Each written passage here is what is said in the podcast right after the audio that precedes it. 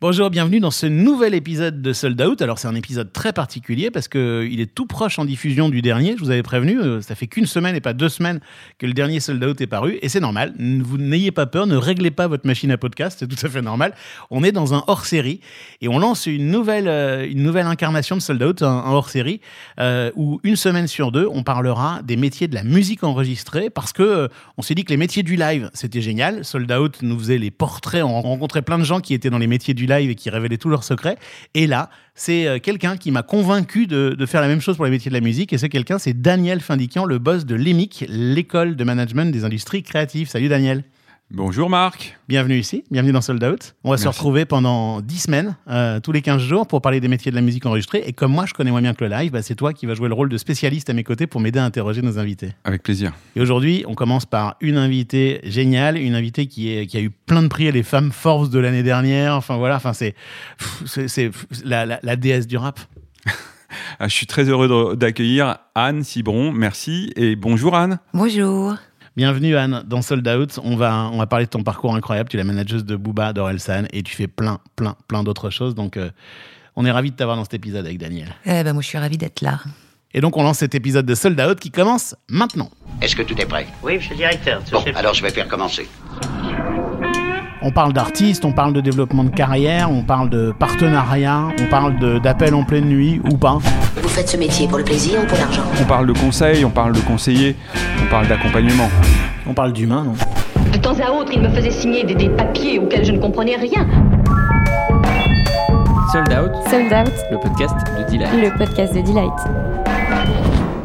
Alors, je suis Anne Cibron. Euh, je suis manager de Booba et d'Orelsan à titre principal, mais je manage quelques nouveaux artistes euh, que j'aime beaucoup, dont Lucky Love, euh, qui est en train de faire un carton euh, en Europe et j'espère bientôt aux États-Unis, qui est assez incroyable. Euh, je suis également associée de Booba sur le label 9 de I, sur lequel on produit de jeunes artistes, euh, notamment de rap, mais pas que. Euh, on a ainsi découvert et produit les trois premiers albums de Damso, Shy, là on produit SDM et Green Montana, qui sont les nouvelles valeurs montantes du rap en France. Premier artiste managé Le premier artiste managé, c'est Booba. C'est lui qui m'a mis au management. Avant, j'ai travaillé avec le manager de MC Solar pendant quelques années, donc j'ai appris le management avec MC Solar et Daniel Margules, mais j'étais pas le manager euh, officiel et c'est avec Booba que je suis devenu manager. Et tout dernier artiste managé Lucky Love, dont je parlais tout à l'heure. Sold Out saison 5 hors série numéro 1 avec Anne Cibron, fondatrice de l'agence Louvre, manageuse de Booba, d'Orelsan, de Lucky Love et euh, bah, des tonnes d'autres activités, enregistrées dans les bureaux de Delight à la toute fin de l'année 2023. Alors Anne, au début, tu as fait des études euh, super, super sérieuses euh, à Londres, à Paris, à Bordeaux. Oui, c'est ça. J'ai fait des études de droit pendant six ans. Euh, c'est assez, enfin j'ai un parcours assez atypique parce qu'à la base je suis peintre, que mes amis étaient tous des artistes, que dans ma famille on faisait pas les beaux arts. Euh, j'ai eu le choix entre médecine et droit. J'ai fait d'abord médecine, puis je me suis ennuyée, donc je suis allée faire du droit, jusqu'à euh, partir à Londres faire ma maîtrise de droit, où j'ai rencontré un chanteur de rock anglais assez connu et qui m'a amené doucement à la musique en fait. On peut savoir c'est qui Non, on peut pas savoir. Sérieusement Mais c'est horrible ce teasing. non, mais tu sais que je suis très discrète sur ma vie privée et du coup, je préfère ne pas le dire. Ah, je savais pas que c'était vie privée. Ça aurait pu être une rencontre aussi professionnelle. Mais c'est intéressant ce que tu dis parce que tu parles de rock et euh, en fait, toi, tu viens de là à la base. Toi, ce que tu écoutais à l'époque, c'était les Zepp, les Guns. Ah, moi, j'étais une grande fan de rock et de Britpop. Euh, J'écoutais aussi du jazz et du classique euh, par héritage de, de ce qu'écoutaient mes parents. Euh, en revanche, j'ai toujours une passion pour la brut, euh, déjà à travers ma peinture et à travers la littérature. J'ai toujours aimé euh, euh, les livres forts, de Dostoevsky en passant par Virginia Woolf et j'en passe. Et c'est vrai que, alors que j'ai pas du tout une culture rap, quand j'ai commencé à rencontrer le rap français, j'ai rencontré des textes. Et c'est ce qui m'a amené à travailler avec des rappeurs. En fait, ce que t'aimes, toi, c'est quand c'est rugueux. C'est quand il se passe quelque chose vraiment, c'est quand les, les, les, mots ont un sens et que ce sont des mots forts. J'aime le sens des choses et j'aime euh, euh, j'aime ce qui est beau. Et je trouve que euh, ce qu'ils font avec la langue française est beaucoup plus stimulant que beaucoup d'autres artistes euh, font avec la langue française. On va revenir un peu sur ton parcours. Ensuite, tu, euh, donc, tu es euh, juriste chez EMI puis chez Warner.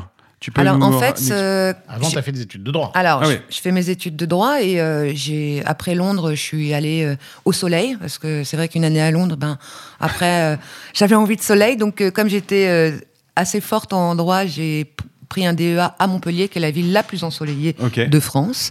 Et j'ai fait un DEA de droit en, en droit européen et droit de l'homme. Euh, j'ai été euh, reçue euh, major, mais comme euh, j'ai pas fait de demande de thèse, ben je suis j'étais rétrogradée derrière les deux les deux demandes de thèse, donc je me voyais pas aller travailler. Euh, parce que je suis un peu un télo et que je voyais pas ce que je pouvais faire avec un DEA de droit européen et communautaire. Et comme tous mes amis, Tu n'y as pas pensé avant, pardon, juste. non, non, non, Tu, tu, tu y allais dans ta passion, quoi. Tu t'es dit, j'aime le droit européen. non, parce que j'ai jamais su me, me projeter dans l'avenir. Ça, c'est vachement intéressant. Ouais. Et parce que je suis vraiment une artiste à la base. Ben, et ça. donc, je vis au jour le jour. Et mes parents ont accepté de me payer euh, une autre année d'études. Il faut savoir que euh, tous mes amis donc étaient artistes de la musique. J'écrivais déjà des textes et j'allais signer un contrat de d'auteur chez Warner Chappell. Et donc, je me suis dit, bah, je vais quand même aller faire de la propriété littéraire artistique. Et là, euh, euh, le directeur de, de- du DEA de Bordeaux m'a dit, moi, je vous prends, mais vous faites un- une thèse. Parce que sinon, vous prenez la place d'un Dans tes armes. d'un- d'une jeune, d'un- d'une jeune femme ou d'un jeune homme de maîtrise qui, lui, aurait une place dans un DEA euh, si vous le faisiez pas. Donc, il faut faire un- une thèse. Et je lui ai dit, OK, on va faire une thèse. Je n'étais pas très convaincue, mais je me suis, je me suis dit, de toute façon, je ne me voyais pas travailler. Donc, euh, et là, j'ai donc euh, réfléchi à un sujet qu'on a présenté à la SACEM, parce que ça se faisait en partenariat avec, ça se fait en partenariat avec une institution. Et la SACEM, à l'époque, n'a pas trouvé mon sujet intéressant. C'était les enjeux du, droit, du numérique dans le droit d'auteur. Oh, c'est pas très intéressant. Non, pas très. C'était en 99. Et en fait, je devais faire des stages et le, le patron de Warner Music, lui, me dit non, non, moi, je vous fais vous faites pas de stage avec moi, je vous embauche parce que je, je parlais couramment anglais. J'avais déjà euh, été reçu major en, à mon premier DEA et que le deuxième se passait bien. Donc j'ai dit à la SACEM que j'allais pas rester sept ans sur un article du Code de la propriété intellectuelle et que j'allais aller travailler pour gagner de l'argent. Et c'est là que j'ai eu mon premier job chez Warner Music en tant que juriste. Et tu as fait un peu de droit des affaires aussi avant, en plus du droit communautaire, hein, c'est ça? En maîtrise. Non, non, non, j'ai pas fait de droit des affaires. ah, Pas de droit des affaires Non, Ah. mais j'ai appris chez Warner parce que euh, le patron du juridique euh, de chez Warner à l'époque s'appelait Paul Boublil et lui était secrétaire général et s'occupait de l'intégralité des affaires juridiques de Warner et en fait il m'avait embauché comme juriste mais en, en tant qu'assistante de tout ce qu'il faisait aussi, ce qui a été assez euh, passionnant parce que j'ai fait du droit commercial, etc. Et ça m'a ouvert beaucoup sur euh, les dessous des cartes. Voilà. D'accord. Et donc, ensuite, IMI. Ensuite, j'ai été débauchée par euh, Virgin EMI. Ok. Euh, Pareil, juriste? juriste, pareil. La personne qui m'a embauchée est partie au bout de deux semaines et je me suis retrouvée un petit peu à l'abandon. Mais comme j'écrivais très bien, les juristes juniors me, me recrutaient pour écrire euh, les intros des contrats, etc. D'ailleurs, j'ai une anecdote assez drôle parce que faut savoir que mon père est- était un grand DRH d'un grand groupe européen euh, dans l'agroalimentaire. Et donc, je suis tombée dans le droit social euh, quand j'étais petite, quoi. Et du coup, je faisais les intros des contrats, euh, des contrats phares de chez Virgin, donc euh, tous les contrats, notamment avec Armédia, donc c'était les Alain Souchon, euh, les Renault, et je, touchais à, à eux juste pour rédiger les intros. Et un jour, je lisais un des contrats et j'appelle la juriste junior qui s'occupait de ce contrat et qui m'avait confié la rédaction de l'intro, et je lui dis, écoute, ton contrat, il tient pas debout. Et elle me dit, mais pourquoi? Ben, Je lui dis, euh, le contrat d'artiste, c'est un CDD, et vous faites un contrat à durée déterminée, qu'une durée minimum de 12 ans. Et je lui dis, c'est exorbitant du droit. Le droit, ça doit rester du bon sens, et que même si euh, c'est bien déterminé, que ça correspond aux dérogations du, Code du travail, à une durée minimum de 12 ans, c'est exorbitant du droit. Elle me dit, ah oui, c'est pas con comme idée et tout. Donc on a appelé euh, la directrice juridique, qui a appelé l'avocat, et et qui nous a répondu que non, non, on pouvait déterminer l'objet, la durée, parce que le, etc., et que donc ça n'avait pas de sens. Et deux semaines après, il y a la jurisprudence Sardou-Tréma qui est tombée, qui avait une durée, le contrat avait une durée minimum de 14 ans et il a été- euh, annulé. Voilà. Ouais, donc, ça s'appelle avoir du pif. C'est pas, ouais, c'est du bon sens. Le- euh, je pense que les bons juristes, c'est aussi des gens qui ont du bon sens. Moi, il y a toujours un truc que j'ai pas compris quand même, pardon, c'est c'est- c'est ce passage d'artiste. Tu disais au début, je suis artiste, à, tu te retrouves à, à- que à- droit. à raconter à une juriste que tu, qu'un ce contrat tient pas debout. À quel moment il y a eu un switch dans ta tête où tu te dis, bah, je vais faire autre chose qu'artiste tous les jours? Non, il n'y avait pas. Il n'y avait pas de, il y avait pas d'ambiguïté pour moi. C'est juste que chez moi, j'avais pas le droit d'être artiste. C'était pas. Dans ta famille. C'est pas un métier dans ma famille. C'est ça. Dans ta- Donc euh, finalement, il n'y a pas de sujet. Tu ne t'es jamais autorisé à être artiste? Non.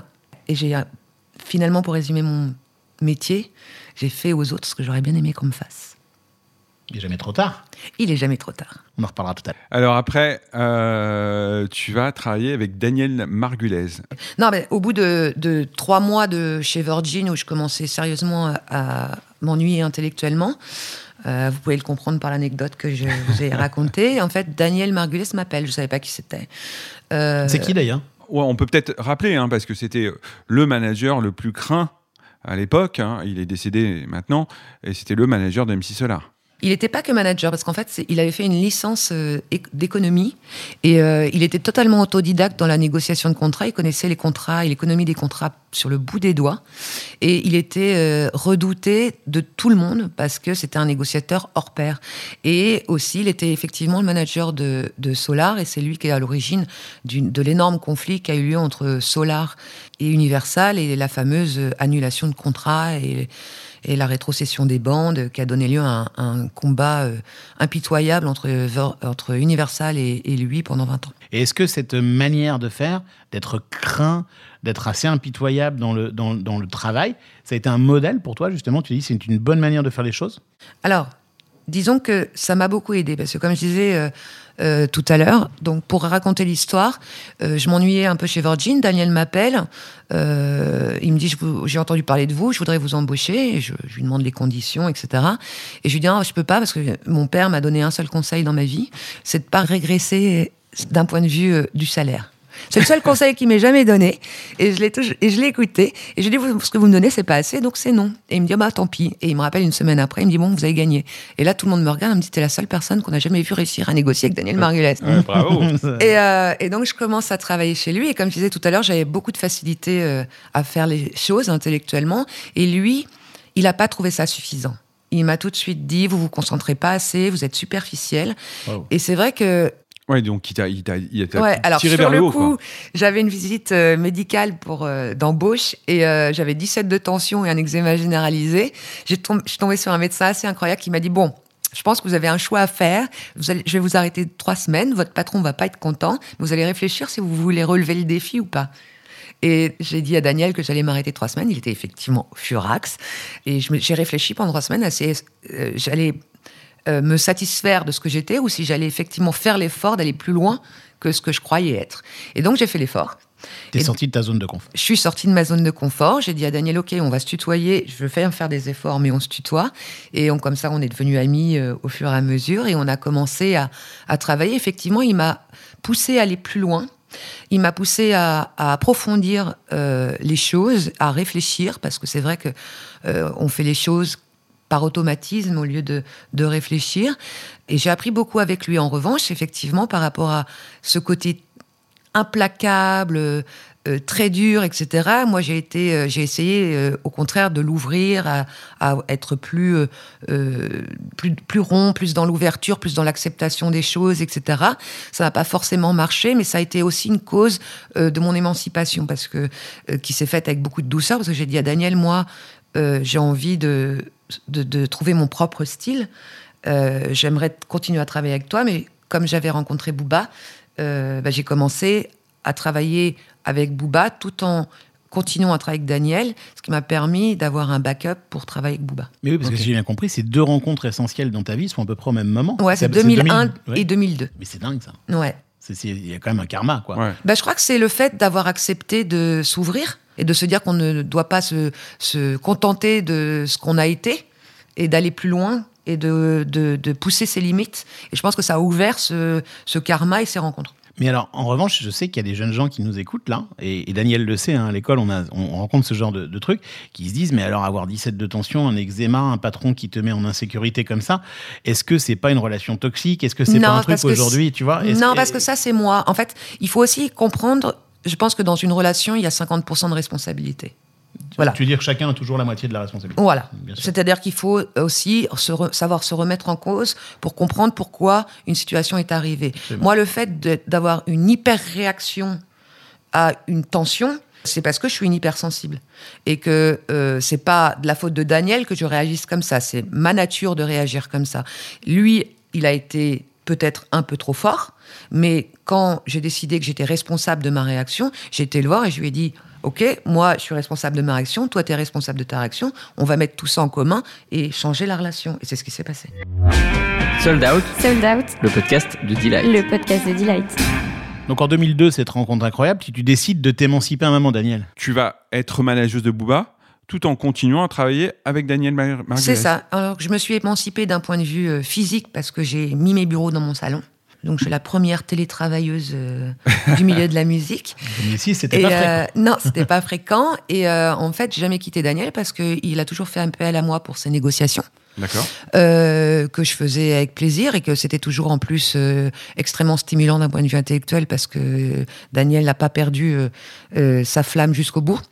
Donc on faisait euh, de très grosses négociations pour Mylène Farmer, euh, pour Solar, euh, euh, pour Étienne Dao, etc. Et moi de mon côté, je développais mon activité euh, de manageuse avec euh, Booba. Il y a aussi This is La Peste qui est venu me voir à cette époque Ok. euh, que j'ai pris en management. Alors, il faut savoir qu'au début, je m'appelle, je m'appelais pas manager D'accord. parce que pour moi, c'était un métier qui n'existait pas vraiment. Enfin, il n'y a pas de, Pourquoi D'accord. Pourquoi Pourquoi parce qu'il n'y a pas de diplôme. euh, Parce que tous les managers sont extrêmement différents et je pense que tant que l'artiste n'a pas désigné un manager, on n'est pas manager au début. Moi, j'avais l'impression de les, tu de les te- accompagner en business et en réflexion stratégique. Euh, moi, il y a beaucoup de managers, je voyais juste porter les valises ou être là euh, à des promos. Donc, euh, j'avais du mal à me positionner par rapport à tous ces métiers différents. Et puis, finalement, justement, c'est Booba qui m'a appelé en premier le manager, euh, justement à cause de Daniel, parce que Daniel, il n'avait pas le droit d'aller chez Universal. Et au début, quand je travaillais avec Booba, et ben, Universal m'associait à Daniel et voulait pas me voir. Et Booba a- T'étais personnel non grata chez Universal. Ouais, et Booba a tapé du poing sur la table en disant si vous ne voyez pas manageuse, vous ne me verrez pas non plus. D'accord. Et donc c'est comme ça que j'ai C'est commencé Booba à qui t'a euh, intronisé manager. Ouais, et qui m'a, euh, comment dire, séparé dans l'image de Daniel par rapport à Universal. Ok. Et alors, dans toutes ces années où tu, tu travailles d'un côté sur les négos de Daniel et avec Booba en tant que manageuse, qu'est-ce qui s'est passé? C'est un moment où tu t'es, euh, où as trouvé ton propre style? Ouais, c'est-à-dire que, alors, c'était une magnifique transition, Daniel et Booba, parce que quand on connaît Booba, c'est quelqu'un euh, d'extrêmement euh, euh, incorruptible, euh, comme Daniel. Très ferme, comme Daniel. Donc la transition était chouette parce qu'ils ont tous les deux énormément de courage dans leurs convictions.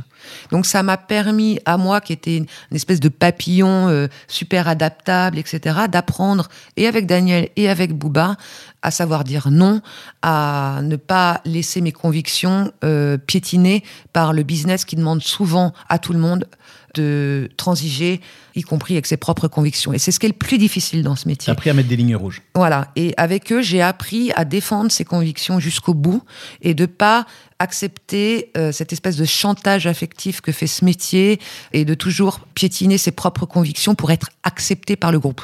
Eux, ils m'ont appris en grande individualité qu'ils sont tous les deux à dire non et c'était pas grave et c'était bien et on se sentait beaucoup mieux après. Est-ce que c'est pour toi, c'est ça la définition du management d'artiste C'est d'avoir, de savoir mettre les lignes rouges et Pas de... que. Ok.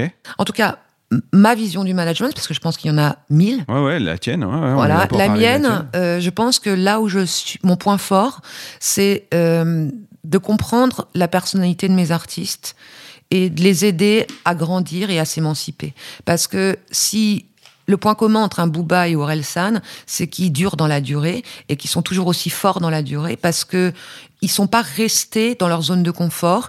Je pense que Ouais. leur donner les conditions de leur émancipation et de leur épanouissement personnel leur a permis de devenir des grands artistes et de faire évoluer leur art et de ne jamais être has-been.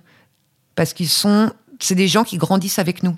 On va, on va justement parler de chacun d'eux et, et de, de- de la manière dont, on- dont tu les fais grandir dans, dans ta boîte, enfin, dont tu les aides à grandir. Mais juste avant, j'ai envie de te poser une question qui, me- qui me démange, c'est est-ce que pour une hypersensible, car tu as dit tout à l'heure que tu étais hypersensible, c'est pas très compliqué de dire non? C'est très compliqué. C'est pour ça que j'ai eu de la chance de rencontrer ces deux personnes parce que eux avaient, je pense aussi parce que ce sont des hommes, euh, des outils plus élaborés que les miens pour répondre à une hypersensibilité. Booba est un hypersensible, mais il a des outils en tant qu'homme plus élaborés que moi en tant que femme parce que euh, euh, quand j'étais jeune, on, on donnait pas ces outils aux- aux femmes. Voilà. Et que euh, j'étais un peu.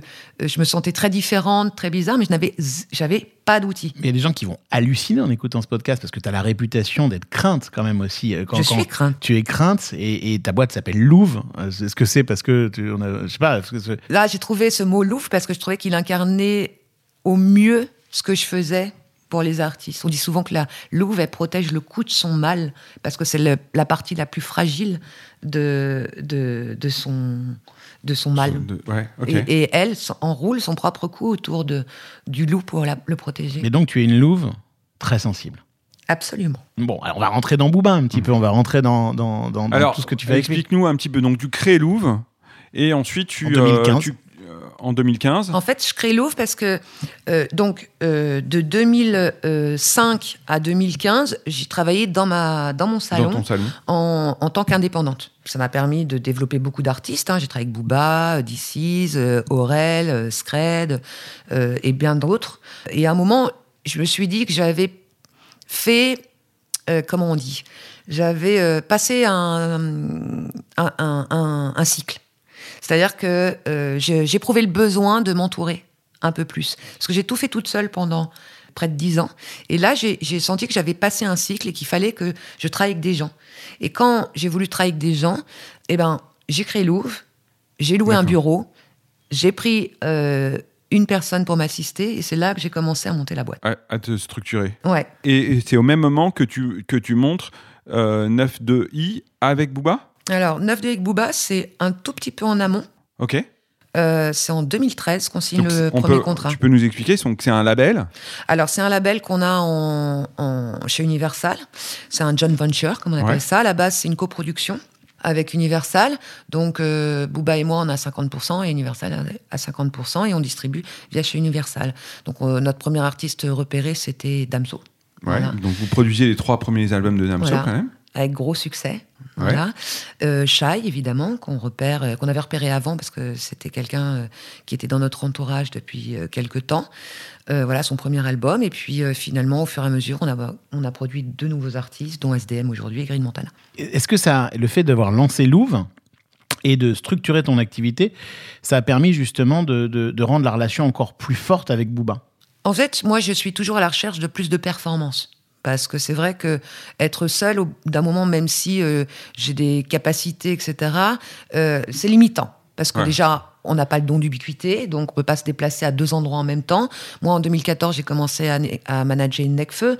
Donc, entre Booba, Necfeu, Orelsan, ça faisait beaucoup de gens à manager et je pouvais pas être présente physiquement à chaque fois. Et puis, il me fallait des gens pour m'aider à, à assumer des tâches plus quotidiennes, etc., etc., pour pouvoir garder un peu de hauteur. Parce que le management nécessite un peu de hauteur. Parce que si on veut garder cette vision de l'artiste, etc., on peut pas euh, s'enliser euh, dans les tâches quotidiennes. Or, c'est vrai qu'un un management de gros artistes comme ça, ça demande euh, une machine de guerre en termes de quotidien. Parce qu'on est un manager, un bon manager, ça reste la colonne vertébrale de son artiste. Oui, donc il y a plein de micro-tâches, il faut que tu t'entoures parce que euh, parce que c'est ton temps à toi. Alors c'est péjoratif de dire micro-tâches, Ah, mais bah, oui, parce que toutes les tâches sont importantes, parce que c'est vrai que pas faire une facture, ça paraît être micro, une micro-tâche, mais c'est dans la chaîne alimentaire un manque énorme si on n'arrive pas à, à- à la gérer. Et par exemple, sur des machines, parce que j'appelle ça des machines, euh, qu'il y a derrière Booba ou Orelsan, pour que ça fonctionne comme ça fonctionne, c'est des machines de guerre derrière. C'est euh, la comptabilité, euh, l'administratif,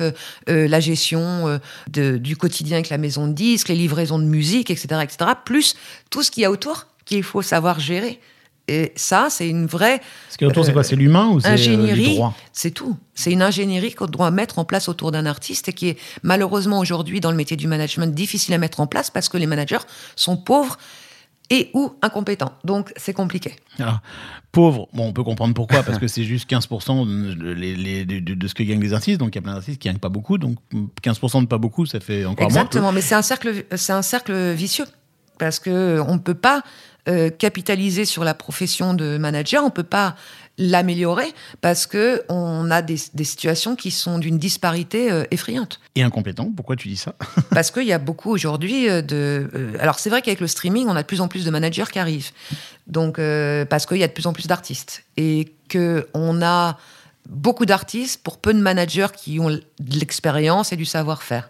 Or, euh, chez beaucoup d'artistes, ça va être le cousin, le frère. Alors j'ai rien contre le cousin ou le frère ou le meilleur pote, sauf que on arrive avec des gens qui n'ont pas de compétences. Quand Pas je de dis formation. Ouais, et pas de formation. Donc quand je dis incompétent, c'est zéro compétence ou zéro, et ou zéro formation. Ouais. Voilà. Après, il y a des gens qui font ce métier et qui sont pas forcément très bons, mais ça, c'est un autre sujet dont on va pas parler aujourd'hui. Dans tous les métiers aussi. Ouais. Booba, euh, je, je- je- crois que toi, tu, tu, tu, tu, tu dis tout le temps que tu ne veux pas lui dire ce qu'il doit faire. C'est pas ton job. Le job d'un manager, c'est pas de dire à un artiste, en tout cas à cet artiste-là, ce qu'il doit faire. Non, je, je com- je compare toujours euh, euh, mon métier et celui de mes artistes à celui de l'art plastique. Si vous managez Picasso, est-ce que réellement vous allez lui dire qu'il faut mettre du bleu à la place du rose ou du rose à la place du bleu? Non. Donc moi, j'ai une règle. Mes artistes, ils produisent leur musique. Mon taf, c'est de faire en sorte qu'ils produisent la meilleure musique possible parce qu'ils seront épanouis en sécurité financière, en sécurité euh, euh, la plus globale possible pour pouvoir créer dans les meilleures conditions. Voilà. Or, si j'ai Picasso, mon taf, c'est de lui avoir un toit sur la tête, les bons pinceaux, euh, qu'il puisse avoir une muse s'il a envie, faire ce qu'il a envie pour produire la meilleure œuvre possible. Ça, c'est mon taf. C'est pas de lui dire, tu fais ceci ou cela. Absolument pas. Enfin, c'est, c'est- quand on le compare à d'autres genres artistiques, c'est ridicule. C'est comme, euh, voilà, on va pas dire euh, à Welbeck euh, qui devrait faire un passage sur. euh, Oui, mais Anne, moi j'ai rencontré des managers ou des manageuses qui parfois me disent j'échange avec mon artiste sur la stratégie, sur le Sur discours à tenir. Après, ça dépend des artistes. ouais, Il y a des artistes ouais, qui ont besoin de cette interaction. Moi, personnellement, je suis attirée par les artistes qui savent exactement ce qu'ils font euh, artistiquement. Voilà. C'est ça qui m'attire chez eux, c'est leur, euh, leur conviction euh, personnelle, cette force qu'ils ont dans leur art, ça m'attire énormément. Mais parfois, on peut savoir, évidemment, pour reprendre ta métaphore de Picasso, artistiquement ce qui- ce qu'on fait. Mais Picasso, il vivait pas à l'époque des médias et des réseaux sociaux.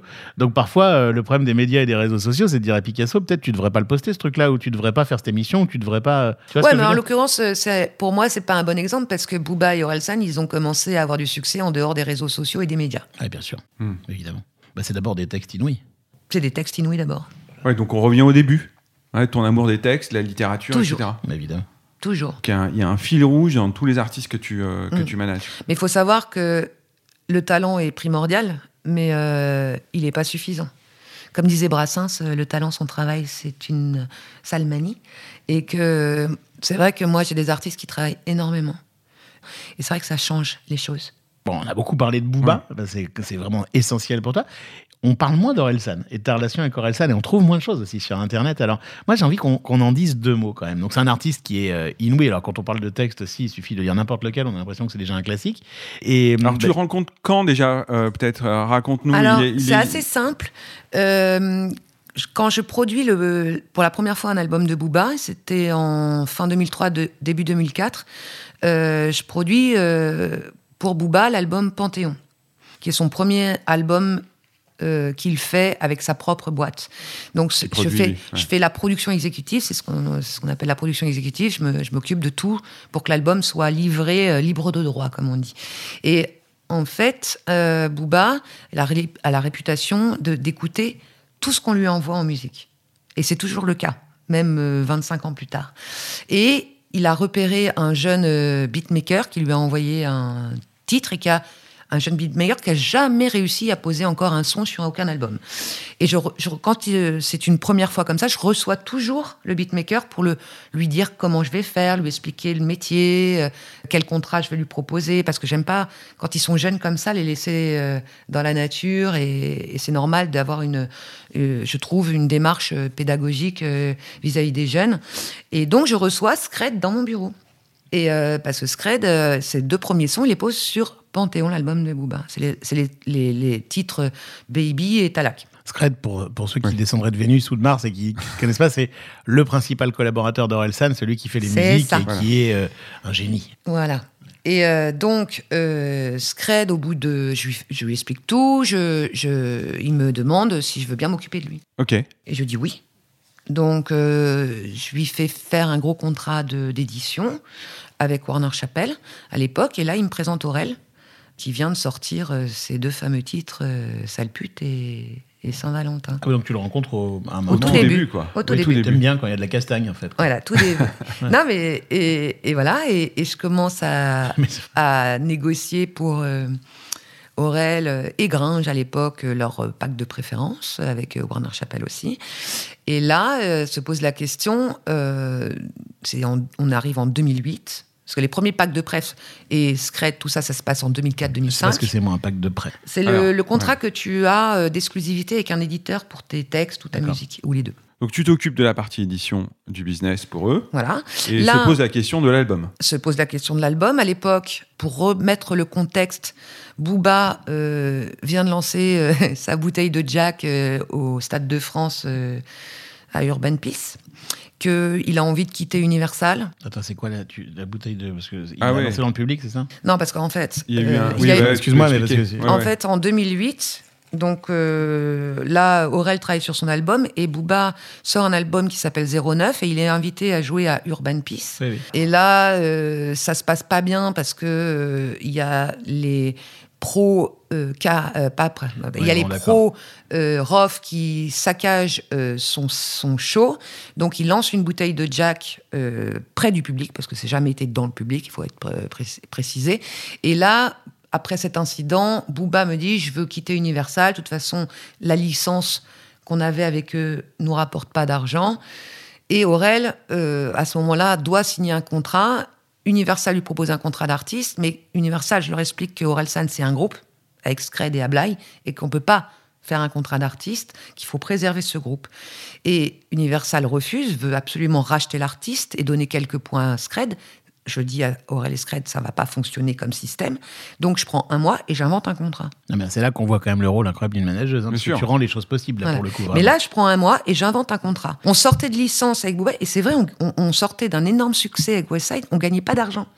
Avec une bonne licence, hein, mais on gagnait pas d'argent. Donc tu t'es dit, il faut changer le modèle. Et j'ai dit, il faut changer le modèle. Donc j'ai pris un mois, j'ai inventé un, un contrat qui s'appelle, aujo- euh, qui s'appelait, que j'ai appelé à l'époque une coexploitation, qui aujourd'hui s'appelle une licence, une euh, distrib améliorée. À l'époque, les majors refusent mon contrat, que j'avais fait relire par Daniel pour voir s'il était bien d'un point de vue économique, etc. Il m'avait validé mon contrat. Les majors refusaient de, de signer un tel contrat. D'ailleurs, au SNEP, ils se sont tous entendus pour boycotter ce contrat. Et donc, j'ai signé Booba chez Bicos, parce que De Burtel voulait Booba, parce qu'on savait que quand on avait Booba, on devenait le premier label de rap en France. Et Orelsan chez Vagram, qui a accepté ce contrat aussi. Ah, c'est pour ça qu'ils Et sont les- sur- sur les- d'autres il faut savoir que ils sont fantastiques parce que Booba et Aurel et Scred m'ont fait confiance pour Ne pas aller chez les gros. et tester ce nouveau contrat. Alors on peut, on peut, alors c'est hyper intéressant parce que là on voit vraiment ton background juridique et ton expertise juridique et la naissance de ce nouveau contrat. Donc pour, pour les auditeurs, un contrat de distribution amélioré, c'est un contrat de distribution avec un certain nombre de services et euh, inclus.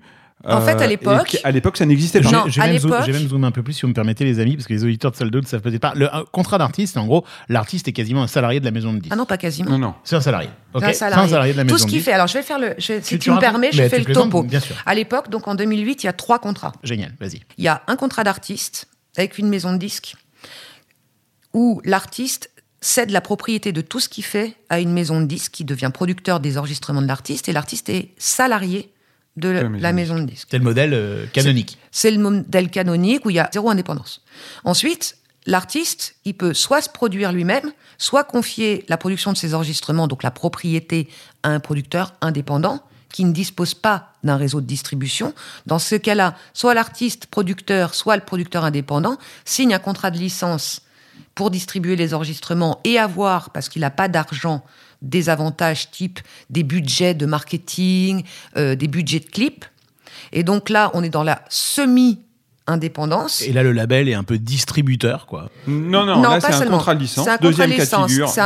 C'est-à-dire que le producteur artiste ou le producteur indépendant n'a pas suffisamment d'argent ou de cash flow pour euh, euh, payer tout ce qui est marketing, clip, euh, etc.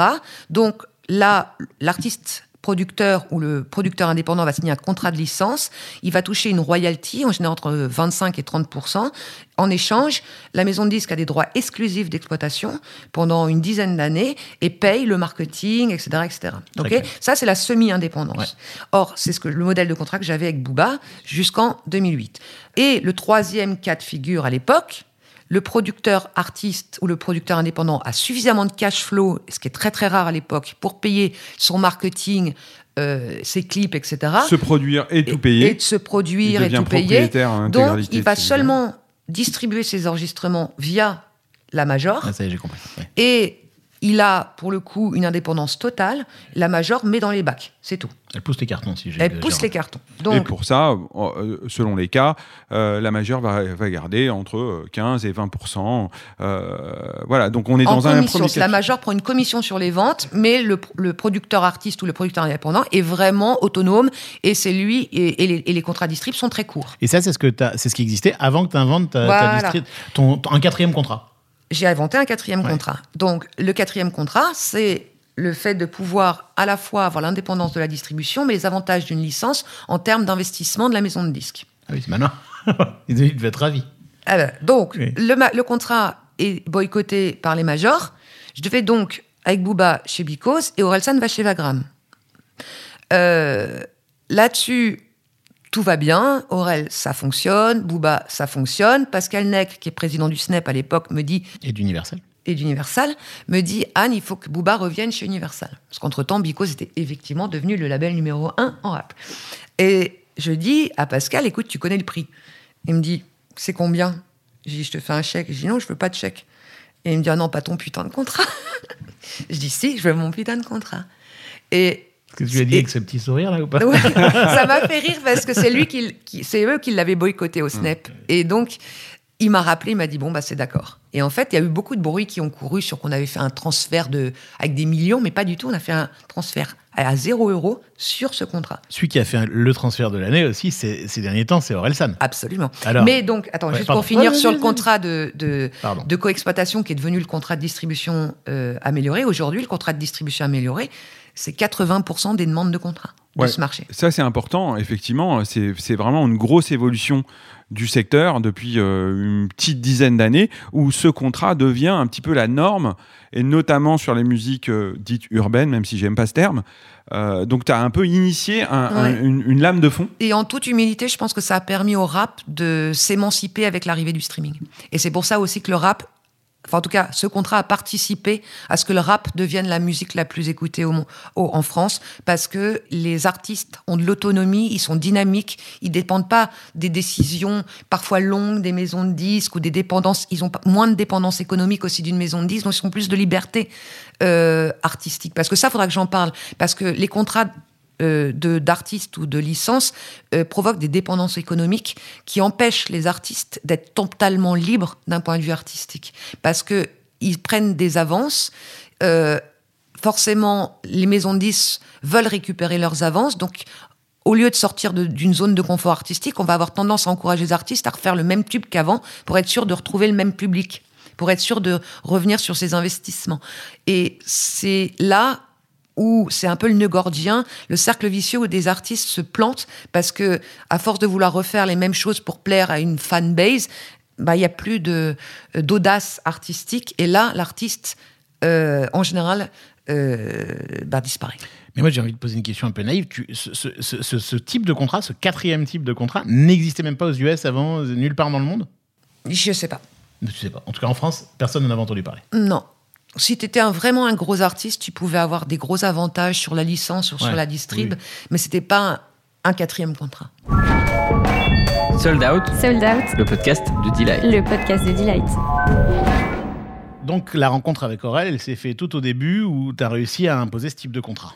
Absolument. Enfin, j'ai rencontré Aurel bien avant parce que je l'ai rencontré euh, au tout début. Euh, il venait de sortir euh, euh, Sale pute et Saint-Valentin euh, sur euh, ce réseau. comment il s'appelle MySpace. MySpace. Et, et donc, je me suis occupée de négocier son, premier contrat d'édition avec celui de Gringe chez Warner Chappell. D'accord. Et aujourd'hui, tu continues à t'occuper de toute la bande Absolument. Ah oui, donc c'est pas que Orelsan. Ouais, je viens de faire un des plus gros transferts de l'histoire de la Alors oui, on va en parler quand même. Donc c'est, on va pas parler de chiffres parce qu'il y a plein de Non. chiffres qui circulent. Puis c'est pas, mais ça, c'est pas, C'est pas très intéressant. Non. Mais euh, on va surtout parler de, euh, voilà, ce transfert, comment tu le fais? Alors attends, le transfert de, de Vagram, donc de troisième bureau chez Vagram. Ouais, parce qu'en fait, À dans Sony le... Music. Alors, Donc c'est, faut- c'est, enfin, le plus gros artiste français et donc c'est le plus gros transfert. Oui, mais je peux expliquer pourquoi c'est un des plus gros transferts. Alors vas-y. C'est qu'en 2008, quand j'ai négocié le contrat avec Vagram, j'ai fait un contrat un petit peu particulier par rapport à celui que j'avais fait à, à Booba. C'est que comme euh, Scred et Aurel étaient tout neufs dans le métier, j'ai fait ce qu'on appelle une copro éphémère. C'est-à-dire que Vagram a accepté d'être coproducteur pendant un temps donné et que après ce temps donné, Aurel San récupérerait la, la part de incro- c'est- incroyable. C'est du génie. Non, mais je veux dire, ça, existe, ça, ça existait aux États-Unis, mais jamais en France on a entendu Ouais, parler de ça. Mais j'ai réussi. Et du coup, c'est vrai que le transfert chez Sony était particulièrement important parce qu'en plus, il y avait la récupération de tout le back catalogue. Ah oui, donc ça vient qu'ils récupèrent tous les anciens albums qu'ils vont pouvoir remettre en avant, etc. Oui, donc c'est forcément un énorme deal. Euh, Tout le monde devait te tourner autour à ce moment-là. Oui, oui, on a eu Tu beaucoup, avais plein d'amis. on a eu beaucoup d'offres. Ouais. Ouais. Et on peut peut-être se. Et Pourquoi après, celle-là? Pourquoi, Sony? celle-là? Parce que c'était intéressant. euh, euh, ce qui était intéressant chez Sony, c'est c'est le fait qu'ils disposent à la fois euh, d'une société de, distribution cinématographique, même de production cinématographique maintenant, euh, Jeux de- vidéo. de jeux vidéo, etc. Et que on trouvait que cet environnement, il était très euh, orelsanien. Alors donc tu Il vas, touche au- à tout en fait. Mais euh, c'est intéressant parce que tu vas au-delà de la musique. Tu, tu vas accompagner l'artiste sur euh, éventuellement euh, une carrière euh, ah mais ça, je au l'ai toujours fait parce que Ouais. comme je disais tout à l'heure, Tu peux expliquer, ouais. Quand on fait bien son métier, on veut que son artiste il s'épanouisse. Or, ils sont pas tous limités à faire une chanson dans leur vie ou juste des chansons. Il y en a qui sont très entrepreneurs, très créatifs. ça dépend de leur personnalité. Par exemple, Booba est extrêmement entrepreneur, donc on a fait énormément de de business, de side business, si on peut dire. Aujourd'hui, il a Les une marque fringues. Bah, les deux ont une marque de fringues. Booba les deux ont une marque de fringues. Booba a une marque de champagne, une marque de whisky. euh, euh, bon, bref, euh, Aurel a fait du cinéma, il en fait encore. euh, et ça fait partie de l'épanouissement de leur personnalité et aussi de l'épanouissement de leur public. Parce que ce qu'ils vont pas forcément toucher avec une chanson, ils vont le toucher par ailleurs sur une autre activité. Mais du coup, c'est une manière de répondre à une des questions qu'on avait envie de te poser, qui est qu'est-ce qui peut encore être excitant quand on entoure un artiste, par exemple, comme Orelsan, qui a tout fait On compte même plus les Bercy, les documentaires sur, euh, sur Prime, c'est du génie pur, enfin, c'est fantastique. Tu te dis, mais qu'est-ce qu'il peut encore y avoir de mieux? Donc la réponse, c'est on change de terrain de jeu. Non, la réponse, c'est l'artiste. Vas-y, tu peux développer ça? La réponse, c'est l'artiste, parce qu'il y a des artistes qui savent euh, euh, rester une lumière euh, toute leur vie Ouais. et vous attirer toute leur vie, et d'autres qui sont qui s'éteignent. Voilà. Et euh, en fait, ça dépend que de l'artiste. Et il y a des artistes comme euh, Orelsan ou Booba qui euh, ont ça en eux, de, où on a envie d'être à côté d'eux et d'être le meilleur pour eux. Mais tiens, j'ai une question qui me vient. On te voit pas trop dans les documentaires Non, je de reste Prime. toujours très discrète. Parce que pourtant, il y a plein de trucs de coulisses. euh, C'est Clément, le, le frère d'Aurel, qui filme. Et donc, tu fais en sorte de jamais trop être dans le champ. Non, j'aime pas trop être dans les T'es derrière Clément. dans l'image. Mm. Mais alors j'aimerais bien qu'on parle de ça parce que euh, euh, de ta personnalité, du fait que tout le monde ne peut pas être manager en termes de personnalité, de relations humaines, etc. Est-ce que tu peux développer un peu ça? Alors, d'abord, c'est un métier très particulier d'être manager parce que euh, la dé- définition, c'est quand même de faire passer les intérêts de quelqu'un d'autre avant les siens. Donc, c'est une capacité euh, euh, particulière. Je pense que c'est pour ça aussi que les femmes devraient le faire un peu plus parce que je pense qu'elles ont plus de capacité naturelle à faire le don de soi, entre guillemets, même si j'aime pas ce terme parce qu'il est péjoratif d'un point de vue psychanalytique, mais en tout cas de, s'occuper de quelqu'un plus que de soi-même presque. Voilà.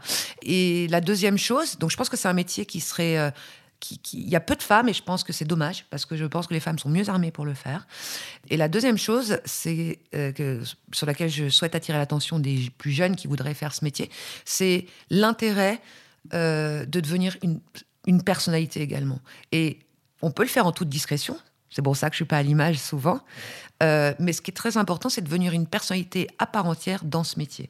Moi, par exemple, si j'étais pas une personnalité et j'avais pas réussi à développer plusieurs talents, je pourrais pas faire autant de choses pour un seul talent parce que il y a de la politique Et que si, par exemple, euh, quelqu'un en veut à Orelsan, mais qui veut Booba, il va être gentil avec moi sur Orelsan parce qu'il veut Booba.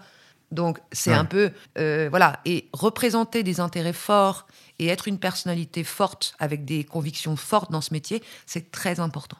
D'ailleurs, tu es euh, donc une des 40 femmes euh, du magazine Forbes. C'est quand même assez exceptionnel, hein, parce que c'est pas seulement le domaine de la musique, c'est tous les, non, tous, je crois qu'il n'y a domaines. que Oshi qui a été nommé dans ma promotion, si on peut dire. Ouais. C'est un Et- truc qui te fait plaisir, ça? Hmm, alors, moi, je ne suis pas dans les. Mes, mes valeurs sont pas celles de Forbes, hein, forcément, parce que Ouais. c'est de l'hypercapitalisme, tout ça, c'est pas trop mon truc. Mais, mais d'abord, ça a fait très plaisir à mes parents. Et euh, ça a fait plaisir à beaucoup des gens avec qui j'ai travaillé et avec qui je travaille toujours. Et aussi euh, la meilleure contribution au hip-hop dans les euh, 50 ans du hip-hop. Ouais, voilà. Donc ça, c'est super prix spécial du jury. Ouais. Et aussi femme de culture. Alors ça, c'est un peu plus institutionnel. C'est le ministère de la Culture qui, qui euh, parraine ça. Et euh, là, pareil, euh, il y a très peu de gens de la musique, très peu de femmes, mais il y avait des, des femmes fantastiques euh, comme Agnès Jaoui ou... euh, euh, Enfin, plein de gens, quoi. Voilà. Mais je crois que, bon, aujourd'hui, tu as plutôt tendance à dire je cherche pas de nouveaux artistes, je ne prends pas de nouveaux artistes, je suis déjà très occupé. Mais parfois, un peu plus loin dans, dans, dans l'interview, tu dis mais je pourrais faire de la place à quelqu'un qui me bouleverse vraiment. Exactement. Parce que ça reste euh, l'essence de mon métier. C'est ce que j'ai fait avec Lucky Love. Voilà, j'avais pas de place, parce que je suis saturée en permanence. Bah, j'ai trouvé à lui faire de la place quand même, parce qu'il était, il est bouleversant. Et Alors, que c'est qui, Love ça reste, euh, ça reste le. Pour moi, en tout cas, c'est la matière première de mon métier. Si j'ai- si j'aime pas un artiste, j'ai du mal à faire tout ce que je fais pour, Ça, on euh, a compris. pour lui, quoi. Ouais. Et Lucky Love, bah, c'est un garçon fantastique euh, qui a une vie euh, incroyable. C'est un garçon euh, qui est né sans un bras, euh, parce que sa mère a pris des médicaments, etc. Qui a fait le, cabinet, le cabaret Ma- Madame Arthur, etc. Qui, est acteur, euh, mannequin, euh, etc. Et qui, malgré toutes les difficultés de sa vie, est un soleil permanent. Voilà. Et c'est quelqu'un de très beau et qui chante extrêmement bien. Il a décidé de commencer la musique il y a un an et demi et on s'est rencontrés. Et tu arrives déjà à avoir des idées démoniaques juridiquement également pour le pour l'aider Alors, à, à- juridiquement, pour l'instant, quand je l'ai rencontré, il était déjà euh, bien, comment dire, euh, signé. Donc, je vais pas casser un ordre établi, mais en revanche, euh, euh, je l'accompagne pour se développer. Et là, euh, en Europe, son titre Masculinity, il est numéro 180 mondial. Il est numéro 1 en Ukraine, euh, dans beaucoup de pays de l'Est. Il y a les États-Unis qui s'intéressent à lui. Là, c'est une agence de mannequins anglais, qui- anglaise qui va le signer pour le monde. Euh, Toujours un artiste qui fait pas que de la musique, quoi. Ouais, jamais. T'aimes bien ça. J'aime les personnalités. Voilà. Et c'est vrai que peu importe ce qu'ils font. Mais demain, ça pourrait être un sportif, ça pourrait être un peintre, ça pourrait être quelqu'un, ça pourrait être un, un écrivain.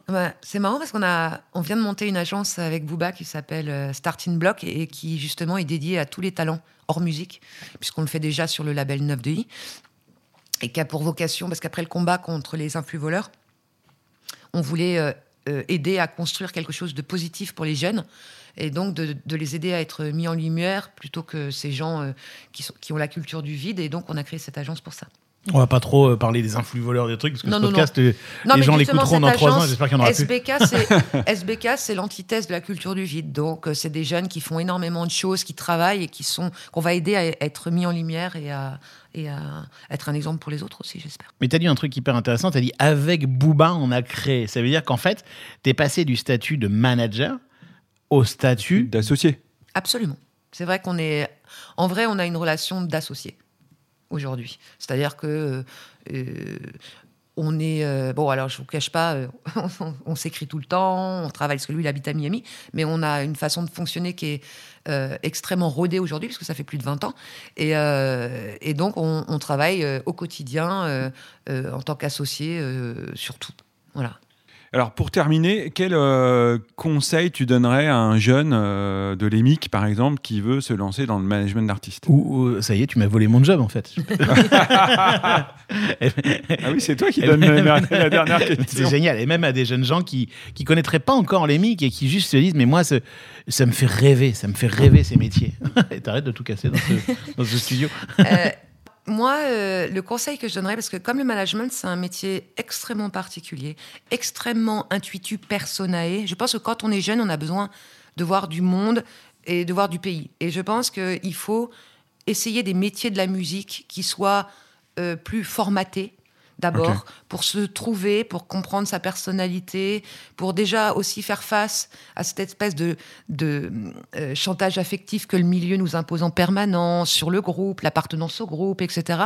De, de, voilà, de travailler sa personnalité pour et après on va rencontrer des artistes forcément, mais gagner confiance en soi, gagner connaissance de soi à travers différents métiers de la musique, c'est toujours un plus d'avoir du savoir-faire, même si c'est pas parce que le management c'est un peu tout et n'importe quoi. On peut, il y a des gens qui sont plus forts en marketing, plus forts euh, artistiquement, artistique, voilà, en business. en business, etc. Mais je pense que d'abord se connaître soi-même, ne pas se lancer à 20 ans là-dedans sans avoir essayé un peu les métiers de la musique pour connaître ce métier et pouvoir comprendre les rouages de ce métier et, les, et, et faire cet apport à un artiste.